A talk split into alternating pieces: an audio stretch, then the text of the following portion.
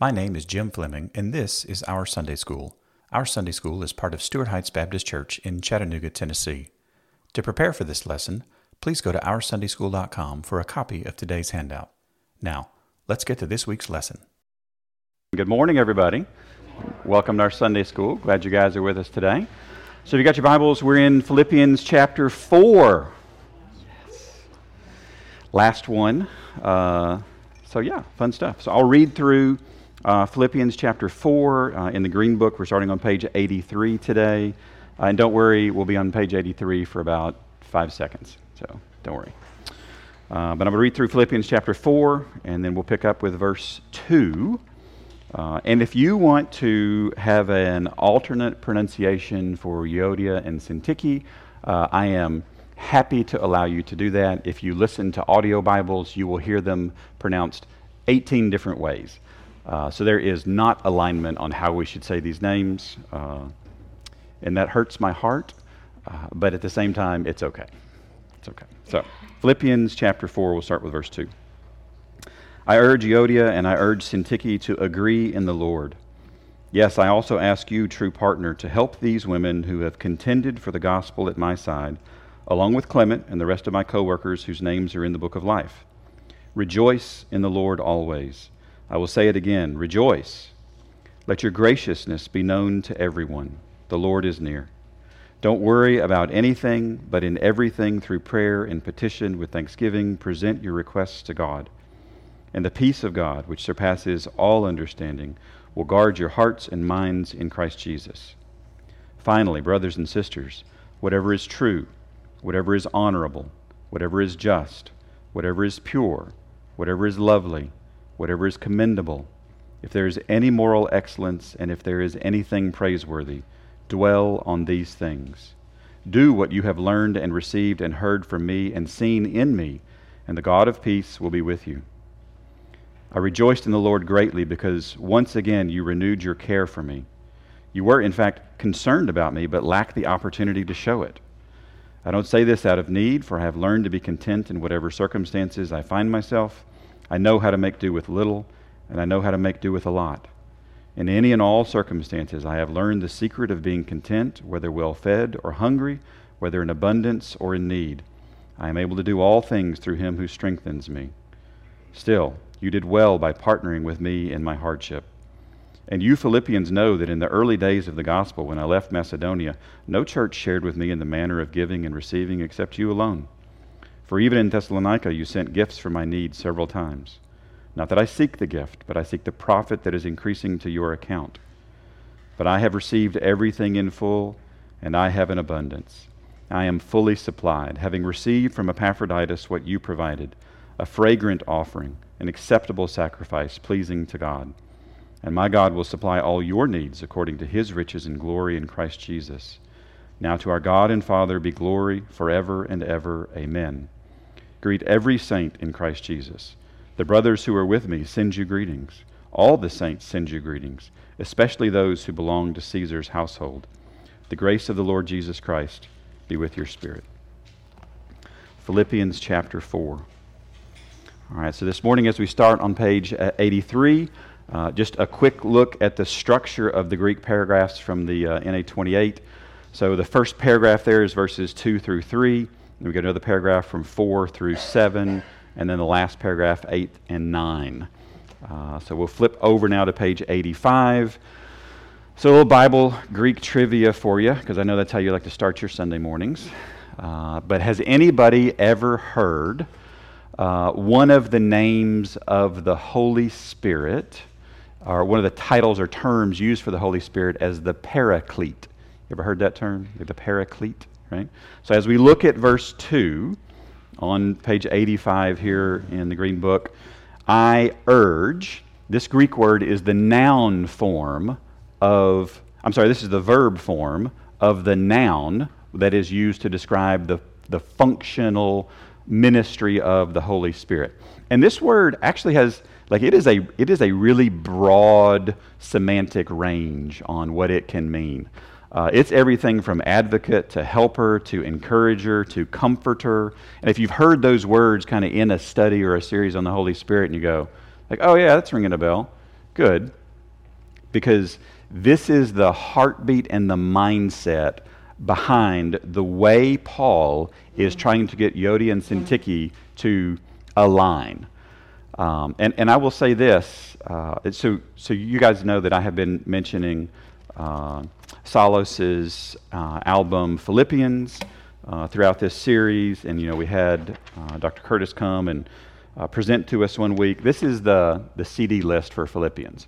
And when you get down to toward the end of the, the CD, it says, For Euodia and Syntyche. And there's a song, For Euodia and Syntyche. And the song has no words. And you're like, well, well, that seems weird because Paul uses words. And what we do in this class is, would you agree, we talk a lot about words? Like this is a, a word heavy class, right? This is the, uh, the list of how Salos describes, it just says instrumental. And I have probably listened to Euodia and Syntyche eight or ten times this week.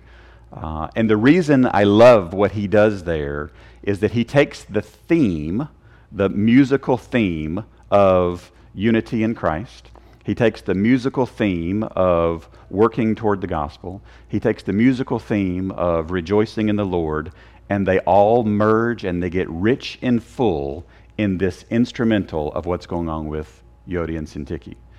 And I would argue from the structure of the letter, that's exactly what he's doing. He's laying the theological groundwork of how significant and substantive and important the gospel work and rallying around Christ Jesus is, so that when he gets to deal with the argument in the church that everybody knows about. Has anybody ever been in a church where there's been an argument where everybody knows about? Like this is the, the elephant in the elephant in the room. We are going to address it. Does he come down hard? When you read these words, I urge Euodia and I urge Syntyche to agree in the Lord. Does that sound like I'm taking a baseball bat and we're just going to what? Does this have the tone of Corinthians? Like, what are you crazy people doing? Like, you are on the edge, like, just stop it. Right? This, is, this is not his tone here because he's already laid all that beautiful theological groundwork. And now it's just, do you see? Do you see why it's so beautiful? Do you see why it's so important? So that, that's kind of the, the walking up to this. And I, I just got to think, I just got to think that uh, Paul's use of parakaleo here um, is a subtle hint because the, the doctrine of the Holy Spirit is not a strong concept in Philippians. Would you, would you agree? Like, we haven't spent a lot of time talking about and thinking through how the, what the Holy Spirit's role is in this book. He, he comes up, but it's not like our Lord Jesus Christ comes up in Philippians. But I, I have wondered for quite a while now if, if this isn't Paul just doing a little head fake, you can't do this without the Spirit either. Like, you need the Spirit in all of these things as well. So, I urge, and this is a present active, so this is right now continuous action. Uh, Euodia, and there's all kinds of speculation. And I, I, would encourage us, once again, to stop guessing about the Bible. The Bible never tells us to guess about the Bible. We're to take God's word at His word and go from there. But Euodia is listed first. There's probably a reason. I don't know the reason. If you read a commentary, you'll get nine reasons. If you read 10 commentaries, you'll get a thousand reasons. I, I just don't know the reason. Uh, her name means fine traveling. I can't force fit that into any theological concept that's going on here. It's just sometimes this is what your name means, that's what your name means. It's the only time she shows up in the New Testament. And again, I'll, I'll do my normal disclaimer.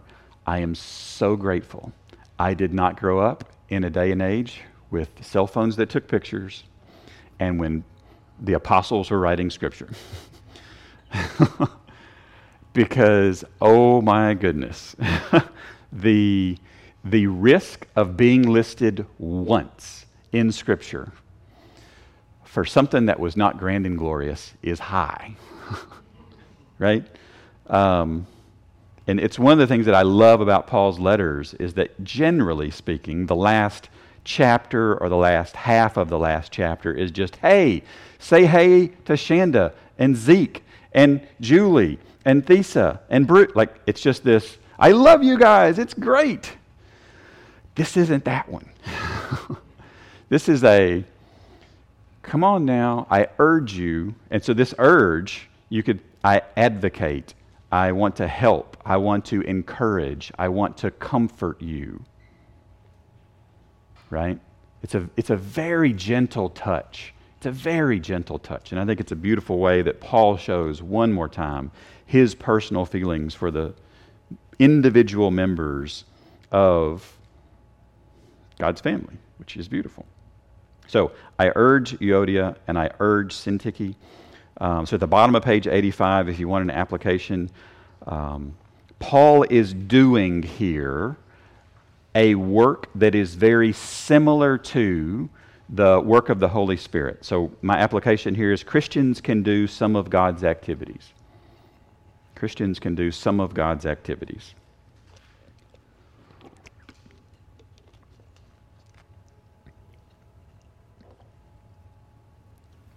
Uh, Jen Wilkin is probably my favorite Bible teacher alive right now. Um, and she's got this quote in Women of the Word, which is a fantastic book and a terrible title because it's not for girls, it's for everybody. Like, just it's amazing. Uh, the heart cannot worship what the mind does not know. And I'll tell you, th- this has become more and more helpful to me the longer I study the epistles because the first part of most epistles is a whole bunch of indicative, factually true statements about God and Jesus and the Spirit and the church and all these realities. And then as you get further into the epistles, there's some type of a a command. Now go do something different because of these realities. And I would argue that many times that we we don't actually worship the Lord with our lives because we haven't spent time soaking on the reality of the truth of the gospel, who God is, and then how that can go influence and change us to live out these beautiful principles. So the heart can't worship what the mind doesn't know. So what do we do with Christians can do some of God's activity. Now, I did not say you can do all of God's activities. If you heard me say that, that was not what I said. We can do some, right? These are the, uh, what did Grudem say? The communicable attributes of God. So, what do we do with this? We know and do. We know and do. Because does Philippians 4 2 have the same weight to it if Paul sent them a postcard and just said Philippians 4 2 on it? I urge you Euodia, and I urge you, Syntyche, to agree in the Lord. Does it have the same weight if it doesn't come with all of the pretext and the context of what's going on? It, it just doesn't have the same weight. All right, so on page 86, we get to Syntyche's name. Uh, it's anything from Syntyche to Syntyche to Syntyche. I will accept them all. It's great. Uh, I don't know. I don't know. Uh, I even heard a variety of uh, people who are experts in Greek pronounce the Greek name and Greek word differently. It's like, I'm like, okay, I give up at this point. I give up. Her name means an accident. All right, great. Uh, and then the, our English word agree is actually taken from two Greek words, autos and uh, phroneo. So autos is the word for self or the same. Uh, phroneo, uh, if you've ever heard somebody study phrenology, is the bumps on your head. So phroneo is the mind, the head, the, the thoughts. So it's have the same mind. And if, if, you, if the CSB is not your first translation of the Bible you've ever read, you may have read a translation that said, be of the same mind, or have the same mind, or be like minded. Those are really, really good translations. Uh, but it's not just, it's, it, so, so let me keep going here for just a second. So, do you see this word phroneo? It shows up in Philippians uh, twice, once in 1.7, twice in 2.2, once in 2.5, twice in 3.15, once in 3.19, one in 4.2, and then twice in 4.10. We like to summarize Philippians and say it's about rejoicing in the Lord. It, it, it sort of is, but I would argue that the rejoicing is an output of the like mindedness about the, around the unity of the gospel and who Jesus Christ is. Because if you're not unified on who it is we're actually worshiping and the reality of the change in our lives that's expected, how can then we, we collectively rejoice about this particular thing? Like, rejoicing is an output, it's not an input. Does that make sense? All right, cool. So, agree, but not, not just agree, but agree in the Lord. This is not agree in yourself. This is not be true to yourself. This is not Yodia's right, Syntyche's wrong, Syntyche's right, Yodia's wrong. This is not me first. This is agree in the Lord. Um, so, application here Christians have the same mind in the Lord. Christians have the same mind in the Lord. And I, I will tell you, this sounds a bit not helpful. Right? Have you ever heard a theological statement and you went like, "Well, that might be nice, but what do I do with that?" Right? Well, the the beautiful thing here is that Paul actually, I would argue, tells them what to do with that. So verse 3, yes, I also ask you, true partner, to help these women who have contended for the gospel at my side, along with Clement and the rest of my coworkers whose names are in the book of life. So this is everybody else who's going to come along and help with this work. Now, here's what it looks like to have the same mind. Rejoice in the Lord always. I will say it again rejoice. Let your graciousness or gentleness be known to everyone. The Lord is near. Don't worry about anything, but in everything, through prayer and uh, petition with thanksgiving, present your requests to God. And the peace of God, which surpasses all understanding, will guard your hearts and minds in Christ Jesus. Finally, brothers and sisters, whatever is true, whatever is honorable, whatever is just, whatever is pure, whatever is lovely, whatever is commendable, if there's any moral excellence or if there's anything praiseworthy, dwell on these things. And then finally, you see how, like, the, the thrust of this first list of things happens up here. And then we end with verse 9 do what you have learned and received and heard from me and seen in me, and the God of peace will be with you. This is a get our thinking squared away, be unified in Christ and the gospel.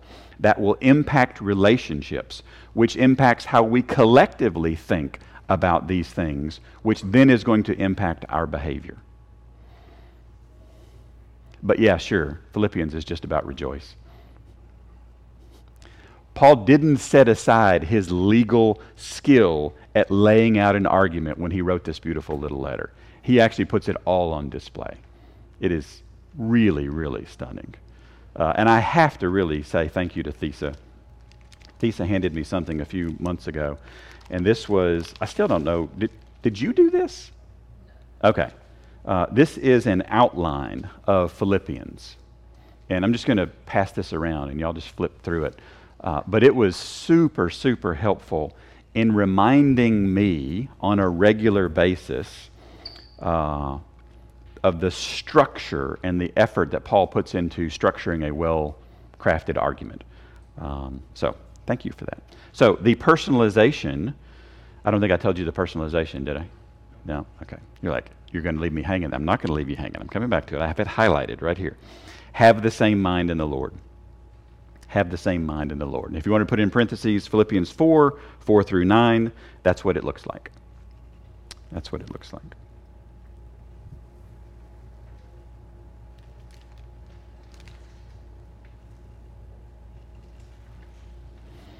About uh, eight or nine years ago, we did a series in our Sunday school class, and it was called Best Lesson Ever.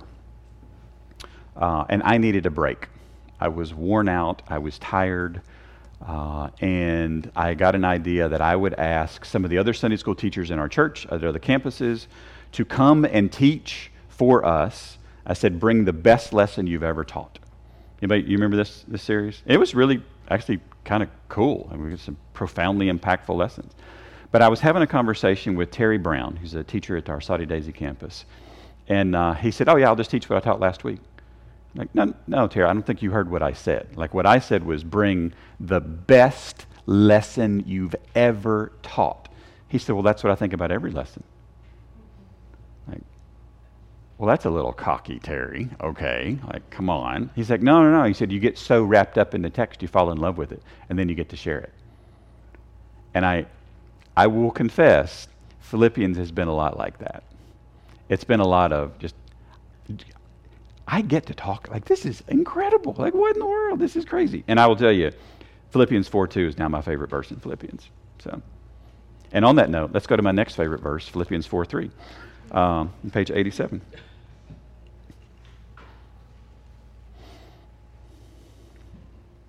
If you want to see the value that Paul places on Christian community,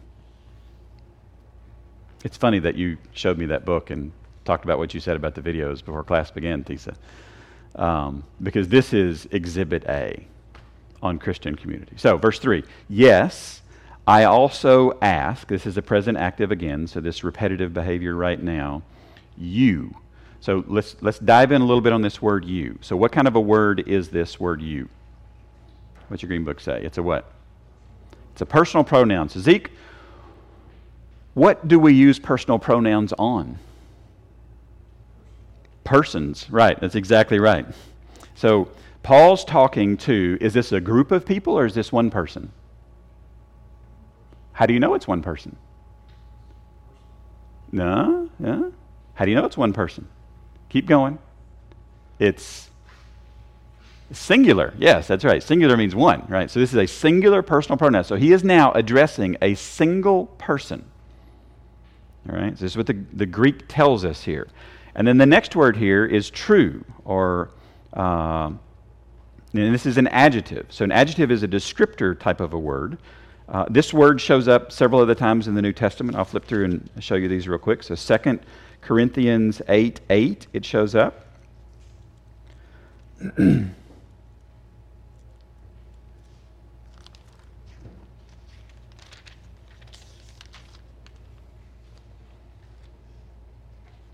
I am not saying this as a command, rather by the means of diligence of others. I am testing the genuineness of your love. That's the word there, the genuineness. It shows up in uh, 1 Timothy chapter 4, verse 2. So, who wrote Corinthians? Paul, right? Who wrote 1 Timothy? Paul. So, 1 Timothy 4 2. Um, let's see.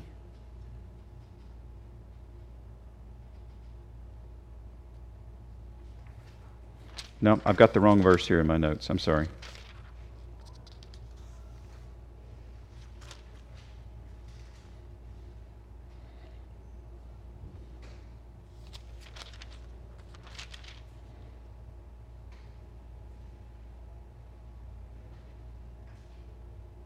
Nope, I'll have to circle back and get you the right one. My apologies on that. It's in 1 Timothy somewhere, but it's not 4 2.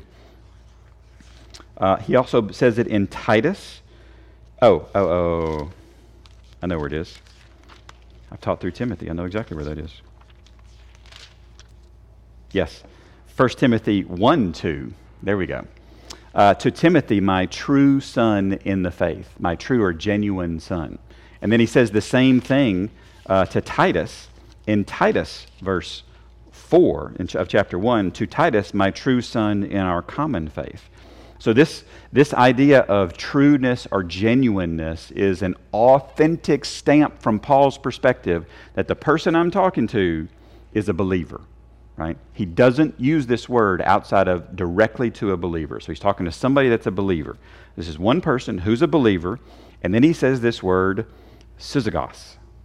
Syzygos. This is partner or co yoked together because nobody uses yoke anymore, right? I mean, it's a, and I'm not saying yolk like the thing that comes out of an egg. This is yoke, as in old school word, word from if you were reading Matthew Henry's commentary or something, you'd see it. Um, so this is a colleague or a uh, perhaps a person. Now, something that we don't lean into very often in this class in nouns, and it's something new that I've added in the Green Book. So, in the Green Book, if you flip over to page 12, so flip back to page 12, everybody.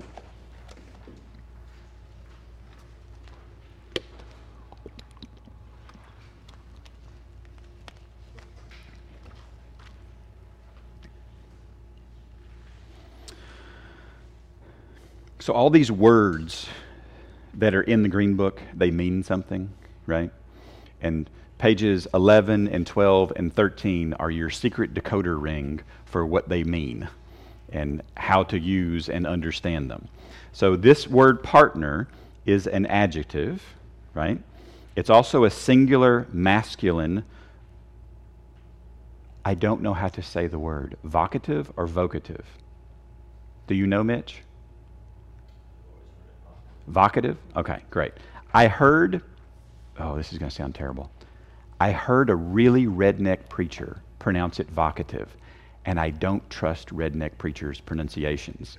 So I was, I, I was going to lean into it and just sound confident, uh, but now I feel better about it. It's vocative. All right, great. So the vocative is the case. And the case is the function the noun performs in the sentence. So I want you to remember back to middle school when you were asked to diagram a sentence. Was anybody ever asked to diagram a sentence? Yes? Anybody, did anybody like diagramming sentences? A few, yes, you weirdos. Um, sorry, that was, that was, I should not say that. Uh, it was not my experience.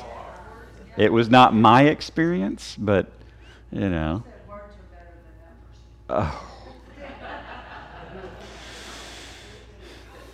Um, I have a degree in mathematics, so to say that words are better than numbers, like this is just highly offensive. Um, all right. But Greek nouns, and so adjectives follow the same morphology, so it's all the same rules. So this, this page gets you nouns and adjectives. But Greek nouns tell you what part of speech they are by the way the noun is spelled which is super, super helpful because sometimes, because sentence order in Greek is not the same as it is in English. So when stuff is mixed around, sometimes it is very, very helpful to know, like, oh, okay, this is the subject or this is the direct object. But vocative is the case of direct address. Vocative means I am speaking directly to you by name, either by name or not by name, but I'm speaking directly to you, Zeke. Like, you, Zeke, you are amazing. Okay? That amazing would be evo- uh, vocative because I'm speaking, I'm directly addressing to you. Or, I'm sorry, the Zeke would be uh, uh, evocative, not the amazing. Yeah, the Zeke would be evocative because I'm directly to you. Okay? So we're talking about a personal pronoun that's singular. We're talking about some, so we're talking about somebody. We're talking about somebody that's genuine, so somebody that's in the faith, and then this word, syzygos. Now, how many times is syzygos used in the New Testament? Shows it in. Oh, we're back on page 87 now. I'm sorry. Yes. That weird feeling you've got in your head right now, that's called exposure to Bible study. sorry. Julie says I can't say things like that. That's all right. I'll stop. So, how many times is this word used in the New Testament? One time. How much theological weight do we put on hooks that are used one time in the New Testament? Not much. Not much. Let's be real, real gentle. Uh, if I told you that Syzygus was also a name, an uncommon name, a very uncommon name, but also a name in first century Rome, well, that's interesting because it was. It was a name as well. And translators have a hard time with this one. And we know they have a hard time with this one because they footnoted it, which means the translation committee was not aligned on this particular translation. There were those on the committee who thought, no, no, this is talking about a name, so it wasn't unanimous, so we put it in a footnote. This is the way that you communicate this to your readers. So this might be a person's name. Now, answer me this. If we know this person's name was Syzygus, or if it's an unnamed person who is simply a true partner, does it make a difference on the theological implications of this? Not at all. Not at all. So, so, application here. Sometimes we cannot know, and I have no in all caps in mine, which is kind of funny because I only write in all caps, but the no is like just larger font. So. because mathematicians write in all caps, Mitch. That's right.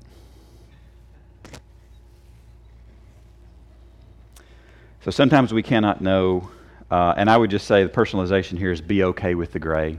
Not everything. Uh, I, you're gonna. Some of you are gonna get aggravated at this.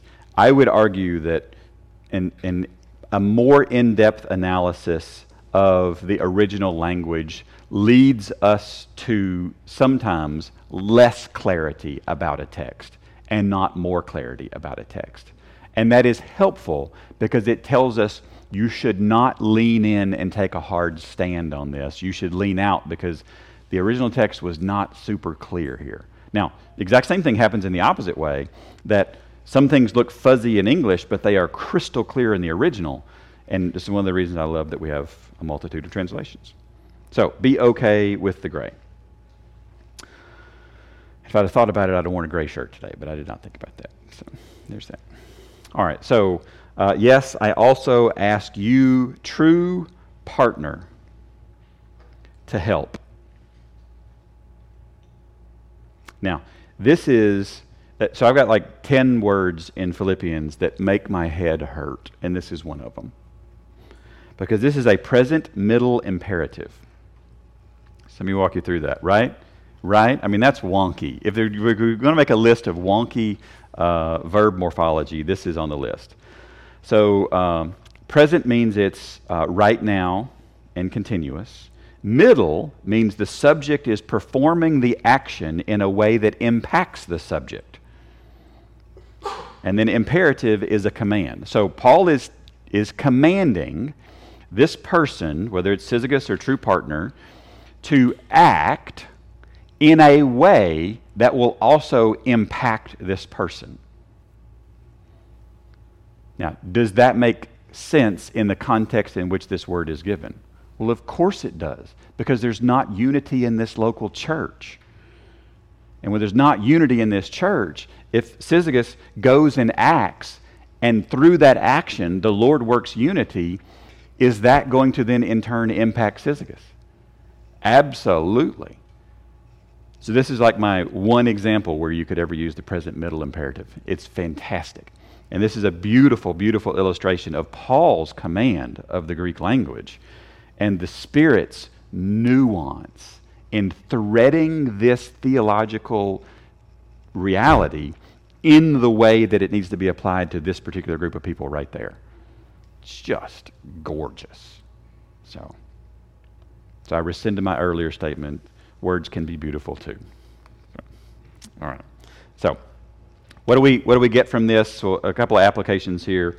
Um, Syzygos or true partner has to be listening for this, right? They have to hear it and they have to do something with it. So Christians listen and engage. Christians listen and engage. So what do we do with that? Perhaps we should listen and engage. Oh, Dave Barber with the burn online. He just said, You are wearing gray. Look in the mirror. See, now I just encouraged him, so it's going to ramp up. So what's going to happen here. So that's fantastic. Well, I guess the audio is working today, isn't it? There we go. All right, good.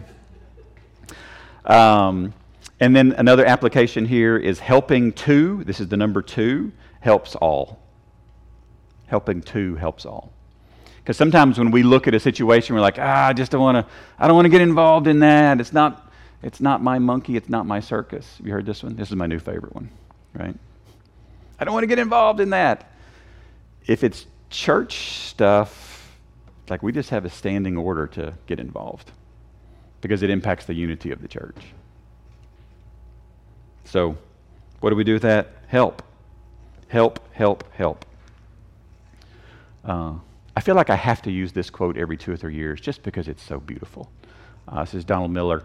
We're called to hold our hands against the wounds of a broken world to stop the bleeding. And sometimes this brokenness is just right in our Christian communities, and it's okay. Um, if I actually don't think God ever uh, expected Christian community to be perfect. Uh, if He did, we don't need any of those one another's because we'd be doing them all perfectly without the advice. Right? We have massive chunks of the New Testament because we're broken, and we need reminders, and we need each other. And I need you to engage in my life when you see broken things, and I need to engage in your life when I see broken things. And we need to engage in our lives when we see broken things. Because this is how we live out what the reality of the gospel is. So helping two helps all. So, I, yes, I ask you, true partner, to help these, and the, the CSB adds the word women. It's actually not there in the original uh, to help these women, or these who uh, have contended. This is a beautiful word, it's an indicative. So Paul is saying, You have worked. This is a statement of fact. You have worked for the gospel. This is not like Euodia and Syntyche are on the edges, on the fringes, not involved in the. Like, no, no, no, no. They're doing gospel work, right? This is good. So here's my cute application. You ready? Contenders sometimes contend.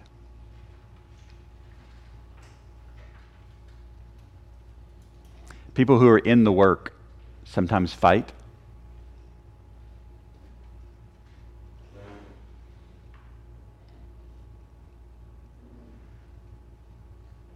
And I've just got a slew of personalizations off this. So uh, don't be surprised. This has been happening for a very long time. We didn't get through 10 chapters of the book of Acts before there were fights. So, unfortunately, we have a long history of this, but we also have a long history in Christianity of coming together and addressing these things. Right? So, don't be surprised. Uh, another personalization here don't pull away. It matters. It matters. It matters. It matters. It matters. It matters. It matters. Another personalization, recenter on the gospel. When I say it matters, I mean the gospel matters.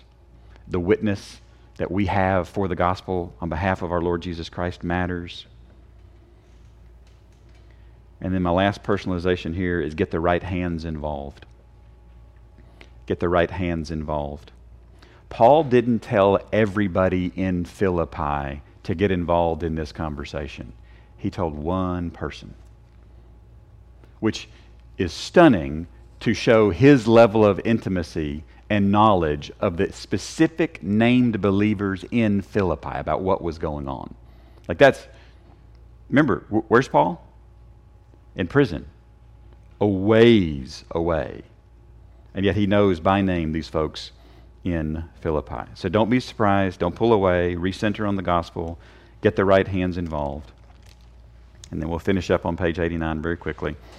So these women who have contended for the gospel at my side. I have so many questions. I have so many questions that the text does not answer. Where, Paul? Where did you work with Euodia and Syntyche? When? Was this when he founded the church at Philippi? Was this some other time? Well, like, did they come and work with him? Some?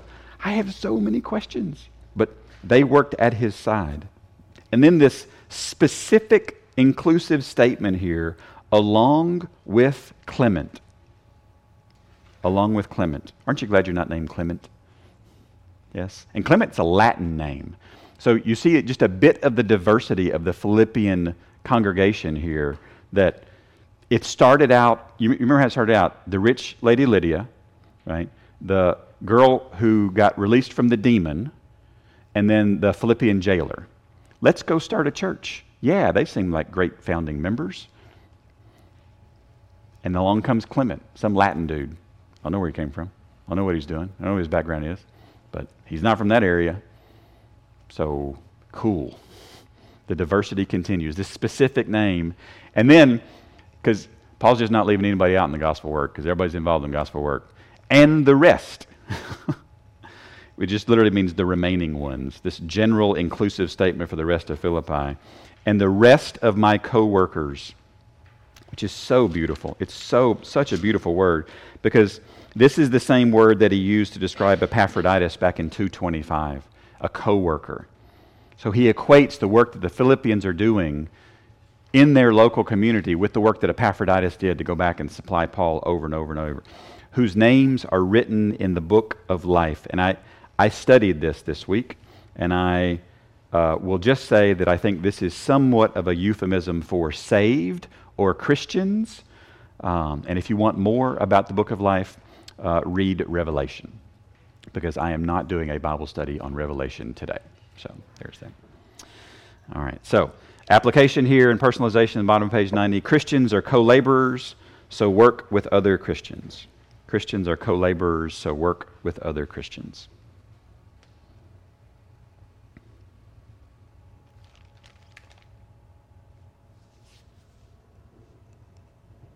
Is this not a beautiful little text? Just wring it out for all it's worth. You think it's still relevant for today? do I think it's still relevant for today? Yes, I do, uh, quite a bit.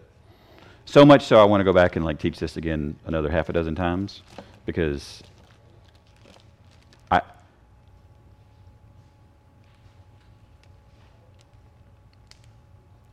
I don't think the Spirit's done working on me with this text, Matt. If that makes sense. Um, so, yes, I do. I do. So, if you were nervous about how chapter 4 was going to go, oh, no, no, no, no. It's beautiful. It's beautiful. All right, so you should have uh, your weekly updates there at your table. So, you've got your uh, prayer requests on one side, the attendance list on the other. So, if you've got any prayer requests, please jot those down. Make any edits or updates that you need to. Uh, write those prayer requests down, or if you're watching online, please uh, put those in the comments. We'd love to pray for you. Uh, then lean in, engage, and go pray for somebody that's not with you. And then go and worship. Not our country, not worshiping our country, or worshiping the Lord, the one who is worthy of unity, who is worthy of the effort, whose gospel is good news to all people at all time, and uh, makes all the difference. So, thanks for coming today, guys. Thanks for engaging, and don't forget to subscribe to our podcast, YouTube channel, and weekly email. You can subscribe to all three of those at OurSundaySchool.com. Grace and peace to you.